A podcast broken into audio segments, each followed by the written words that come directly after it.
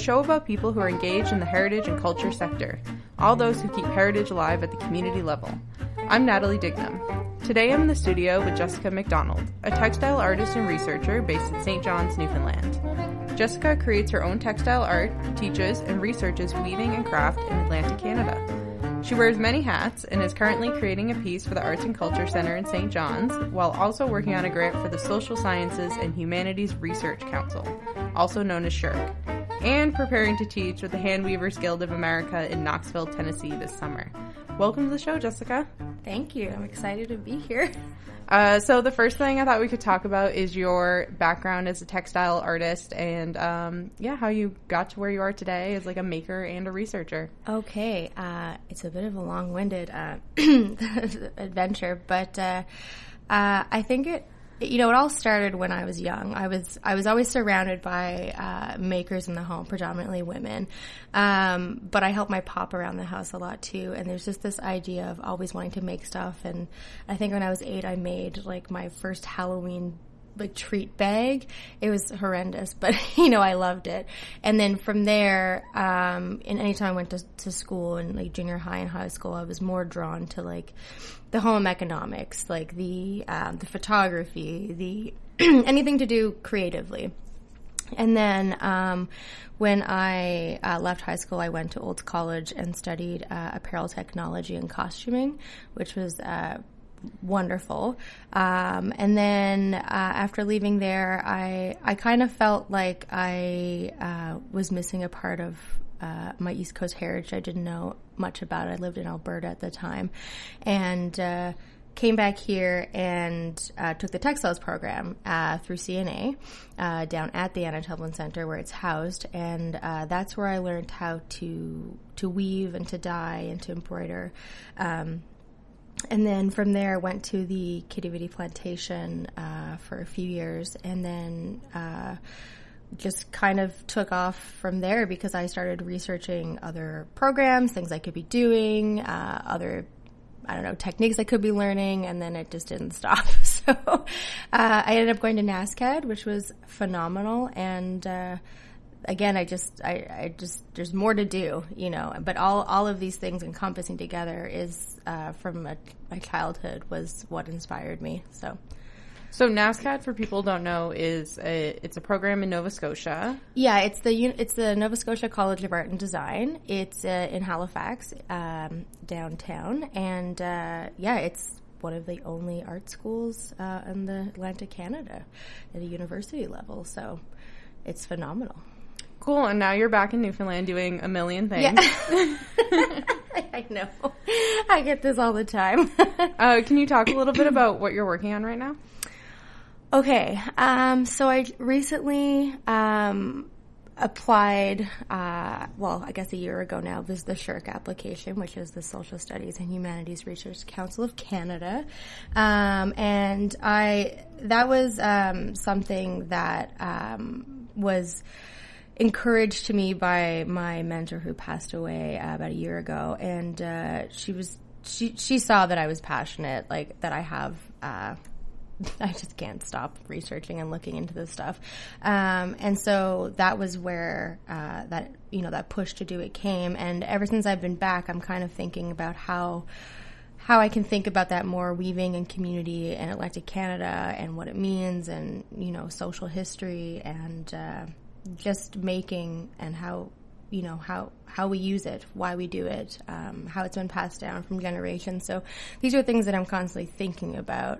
Um, and so, excuse me, so right now I'm doing a piece uh, for an exhibition, uh, Newfoundland Through a Window, which is going to be happening at the Arts and Culture Center next month. And um, just kind of focusing, like the concept is, is kind of around... Um, you know, looking through Newfoundland window and outpour community and kind of how it changes and how those memories that are in these places which are now closing are, are kind of going to be gone, but holding on to them for right now because it's kind of like we're going to linger with some of these places. They're not quite closed yet, but it's you know, you're kind of accepting that it's going to happen. Uh, so that's one piece that I'm working on. And I just put in a proposal to the um, for a grant, that uh, a project that I'm really excited about, which is uh, building a woven community.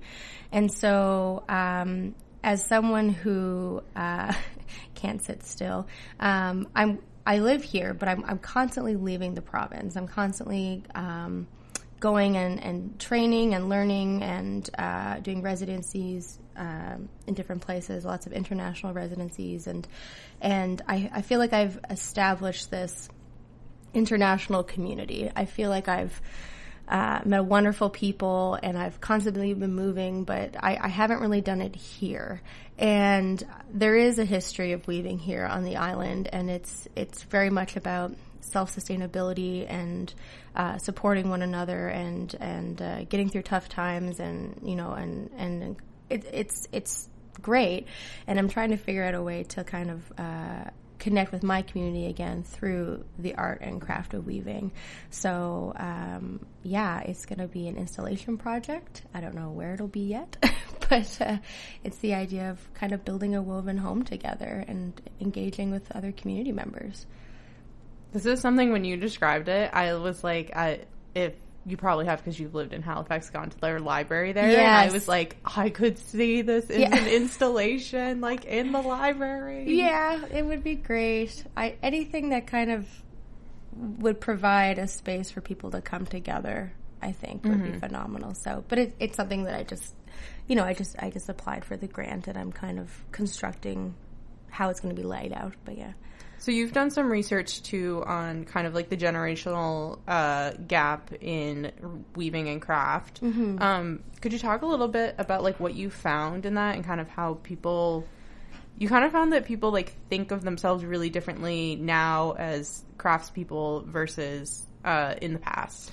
Yeah. Uh, so, uh, yeah, just to provide some context. So – when I did my program at NASCAD, um, uh, Doctor Sandra Affeldey, who passed away, she's uh, was a craft historian here in Canada, and uh, I took her class in uh, primary research techniques, and we got to pick a theme or a, th- a thing that we wanted to research. And so I was looking at it from personal perspective of, you know, I go and do all these things, and I find uh, more often than not I'm the youngest person there, or I get comments like, you know, I'm forty years older than you, like, what do you do in here, kind of thing. And and even when I teach uh, weaving, uh, so I think sometimes people are surprised to see that I'm someone in my twenties, you know, weaving. Um, and so all of that was kind of what proposed me to be like, is there a generational gap? Is there is there a gap? And, and why? Uh, because... you know, I'm looking at, there's obviously an age gap. Uh, the Hand Weavers Guild of America um, conference in Nevada that I interned in uh, two years ago, they were acknowledging that they were an aging society. Um, and so I started doing this research, and uh, it was so interesting because I, I interviewed a few ladies, I believe in Torbay um, and, or Saint Phillips, and uh, um I think through, like, the Women's Institute. I can't quite remember now. Uh, but when I asked them, um, you know, how would they describe themselves, or how would they would they call themselves artists or craftspeople or whatnot, it, it's like it didn't – or, or what, what kind of crafts did they do? It didn't really translate. It was like, well, what do you mean craft? Like, what do you – you know, they they couldn't quite understand, because to them, making and creating uh, was a way of supporting your community and giving back and, and helping that way. And so, but if you look at now, when I interview people, uh, you know, um, in their twenties, starting in, in university, or even their thirties, um, they call themselves artists. They call themselves uh, craftspeople and professionals. And then... Um, I talked to some uh, people in their, you know, late sixties, late seventies, and then, oh, I'm, I'm just a hobbyist. You know, they don't put themselves at that level. It's just really interesting to see how people um, identify themselves, uh, you know, through the different gaps, or, sorry, to the different generations. How did you learn how to weave? Um, I learned to weave at the textiles program at C N A, uh, which is housed down at the Annata Bullen Center. Um, and that is where I took the, like, the, my weaving classes there, and uh, um, I have to admit, I hated weaving. I, which is That's not what I expected you to say. No, I hated it so much. And I, and I tell my students all the time when they get frustrated, I was like, I gave up on this, like, you know, before it even happened. I just thought, why will, why do people want to do this? Why do people want to spend all their time setting up a loom? This is not satisfying. I don't understand. And then something clicked. You know, I think I had made something. And I, I at the time, I was just weaving and um, using up yarns that I had had. And uh, uh, I made this piece, and I didn't think anything of it until someone was like, sure, you can make that into, like, a bag, or you can use that for anything. And I'm like, oh, right, because I made fabric. Like, duh. And then it kind of went from there. I was like, oh, I can do so many things. And that's, and I started researching techniques. And I'm like, oh, and, and even now today, there's things that I come across. I'm like, I had no idea.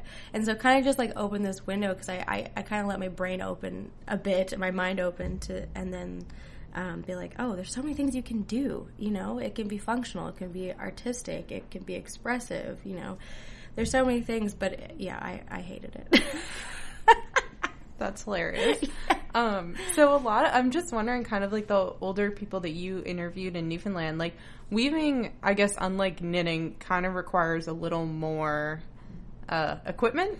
Yes. And we'll talk about your, your loom in a minute, yeah. Or the looms you're trying to create. Yeah. But uh, did people uh, have to kind of make their own looms and like learn how to weave at home and stuff? And is that a big difference for people now learning to weave kind of go through these these programs where they're learning in a more, I guess, professional or mm-hmm. organized or... Y- yeah. yeah. So, uh, yeah, um, actually, I mean, there's a beautiful history of sustainability here in the province with uh, organizations uh, like the Women's Institute, uh, the Jubilee Guilds, and uh, also Nonia, um, which is a store down on Water Street.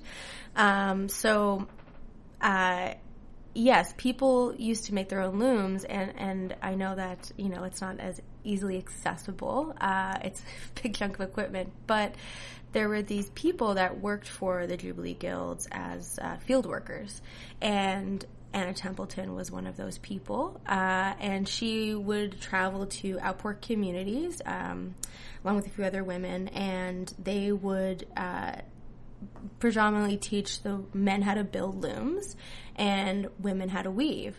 And I mean, at the time, you know, you think about the thirties, forties, fifties, people uh, were going through a lot of hard times. They didn't have time to listen, you know, and do these things. But once it was like, this is going to help you, this is going to be for sustainability reasons and uh, to help keep yourself clothed and your and your children, um, it really took off. Um, and so um, looms were being built all over, um, you know, the, the province, and they were all handmade. And uh, and so I think in Pools Cove, um, there was, I think in ni- by nineteen forty something, I can't remember now, there was seventeen looms that were hand built for the community.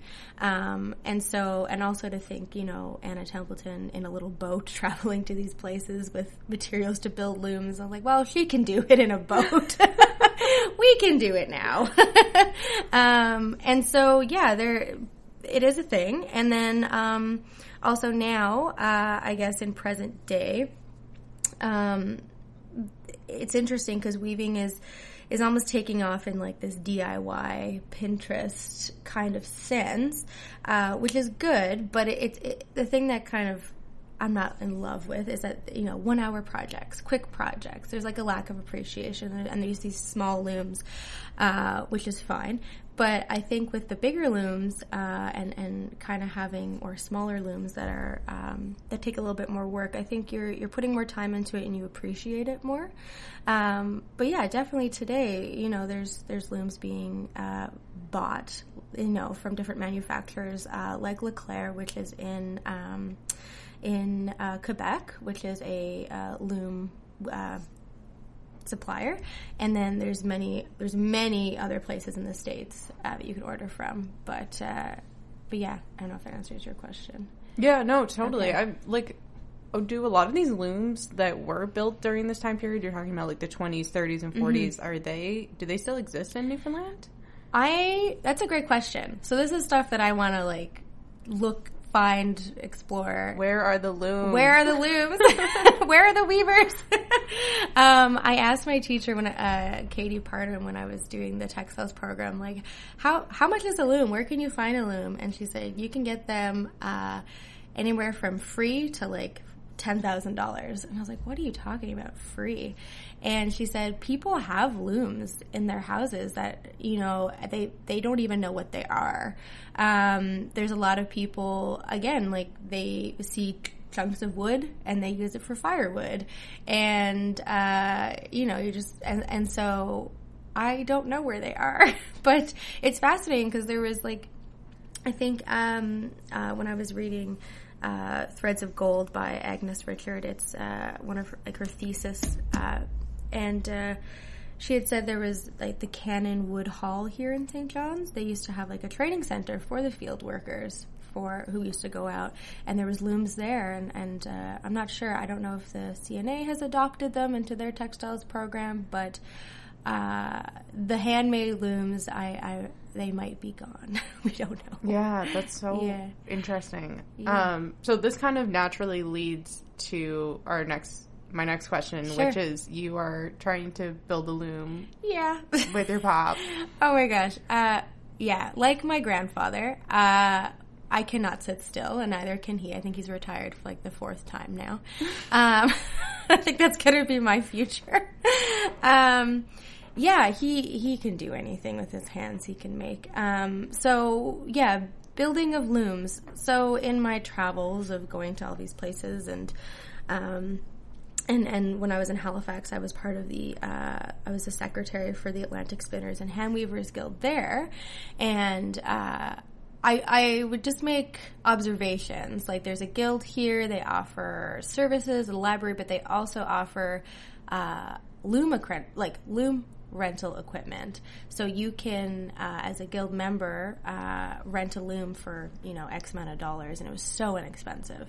And then, you know, when I was um, going to these classes that I do with the Hand Weavers Guild of America, they're they're always borrowing these looms from, from other guilds or other weaving centers and at more affordable prices. Excuse me. And like I said, looms can cost anywhere from free to five, ten thousand dollars, depending when you get them, um, or where you get them. Sorry, uh, it's just not accessible. It's not like you can pick up a knitting pair of knitting needles and wool, and kind of you'll go to a class for for you know maybe thirty dollars, you know, in, in materials. But looms can be pricey, and, and if you're gonna, if I want other people to learn this skill and uh, have it accessible to people, you know, you need to make it in as as accessible as possible, you know. And so, um, me and my papa, he, uh, he was funny. He saw me weaving on an inkle loom, which is this thin, long loom, and I was making some bands. And he kind of just, I have a photo. He just kind of looked at me and was like, sure, I can make that. I was like, okay. And then literally a week later, he showed up with it. So I was like, all right. So, you know, maybe, and then so I'm kind of thinking if we can, you know, build some looms and then more hand, like more transportable looms um, that people can maybe rent or borrow. Um, I think that would be great. It'll get people interested, at least try it out. And I think then, you know, there's an appreciation that's being made for this craft because people are understanding, you know, a lot of work goes into this. And this is this is very creative and very technical, uh, but also, like, amazing. And so, um, I mean, I am buying looms as well. I don't know how to not get looms. I have a bit of a not, not going to cut off your supply of looms. No, no. no. Well, actually, someone had posted one on uh, Facebook Marketplace the other day, and I was like, oh, I'm interested. And a friend of mine, a past student, was like, don't you already have enough looms? Oh my. I was like, no. They're kind of like, you know, people collect, like, coins and stuff. It's becoming a problem. But yeah, so I'm, yeah, I, I, I teach privately uh, in my own studio, which is on on Water Street. Mm-hmm. And so, um, I, you know, I kind of just pull some out or, you know, there's different kinds of looms. And I think it's just, I think having a library of looms would be wonderful. So, uh, if people are interested in learning how to weave, mm-hmm. uh, what are some recommendations you have? Um, well, for in Saint John's or Yeah. Or, or just in, in general. Um, well, I think right now it's it's kind of difficult. Um, there isn't really a designated community weaving cent like studio space. So the Anna Templeton Center has some looms, um, but the where C N A houses the textile, like where they're housed there, um, you know, the looms are being used by the students. And so, um, you know, I think that's something that, you know, in the future could be figured out. But, uh, you know, um, but right now, uh, a lot of m- my students or people who reach out to me and ask, where can I learn how to weave? Where can I do these things? Um, you can make a loom out of everything, anything you want, a frame, a, a picture frame. Um, you can buy... Uh, like the kids, like, uh, looms from IKEA for like twenty bucks. They're, you know, and, and, uh, start from there. And there's so many online resources now, mm-hmm. which is so great. Um, and so there's, um, uh, Hello Hydrangea, Hydrangea, which is a wonderful, uh, a, a lady. Um, she has this Instagram page, and she posts uh, monthly weaving tips, techniques, tricks, all of that, and then uh, and how to like D I Y. I don't want to say D I Y. Uh, how tos, and then um, there's also the Jane Stafford Weaving Guild, which is actually I believe based in uh, B C, uh, a Canadian company, and she has so many videos online, and you you know you just pay your guild membership, and then you have access to all these things, and um, I mean there's there's so many online resources. But uh, it would be nice to have some a little bit more local resources for sure. Yeah, especially for, for the equipment. So you're yeah. also going to be teaching this summer down in Tennessee. Yeah. Um, can you talk a little bit about that? Sure, yeah. Um, so the Hand Weavers Guild of America, um, they are based uh, in the States. Um, but... Uh, Excuse me. They uh, they do a biennial conference every two years, and I uh, uh, a few years ago when I was looking into other training, uh, one of my teachers uh, at the textiles program, Susan Furneaux, uh, suggested like, oh, I think there's classes happening here. You should check it out. And it just went down a road. I just couldn't stop. So I went to Milwaukee, took the classes. Uh, two years later, I went to Nevada and interned there and got to kind of be a part of, you know, helping the instructors and, and seeing that interaction between people and seeing how many people are obsessed with weaving, which I'm all about. um, and, uh, and, and then, uh, after I interned there, you know, they're like, you know, you should come back and teach or, or apply. So I was like, okay, sure. I'll put an application in. And so I put that in, gosh, like a year ago now, and uh, I didn't know if I was going to get it. I, I you know, I'm, I love teaching, but I, I was really nervous, and uh, I put it in. I think I'm one of the four Canadian instructors, and there's over like sixty-five instructors, so I'm super excited about that. I'm very honored. Um, so I'm going to be going to Knoxville uh, the end of July, and I'm going to be teaching some uh, hand-manipulated lace techniques, which means probably nothing to you, but it's just, you know, playing with the threads between your hands, making some lace structures and kind of being exploratory with that. And, yeah, so I have, I think, eight students signed up, and I'm excited. So, awesome. Yeah. Um, so if people want to see your work or, or find out what you're up to, where can they find you? Uh, I'm working on an artist website. It's not done yet, but um, mostly Instagram, mm-hmm. which is my underscore woven words. Um, I try to post a lot of videos of me making and using my hands and, and doing things, and um, yeah, mostly there right now. All right. So uh, is it underscore woven words? Yeah, my underscore okay. woven words. My underscore woven words, and we'll have a link um, to Jessica's Instagram in the podcast for our listeners um, on the I C H blog. So thank you so much for joining us. Oh my God, thank you. It was wonderful.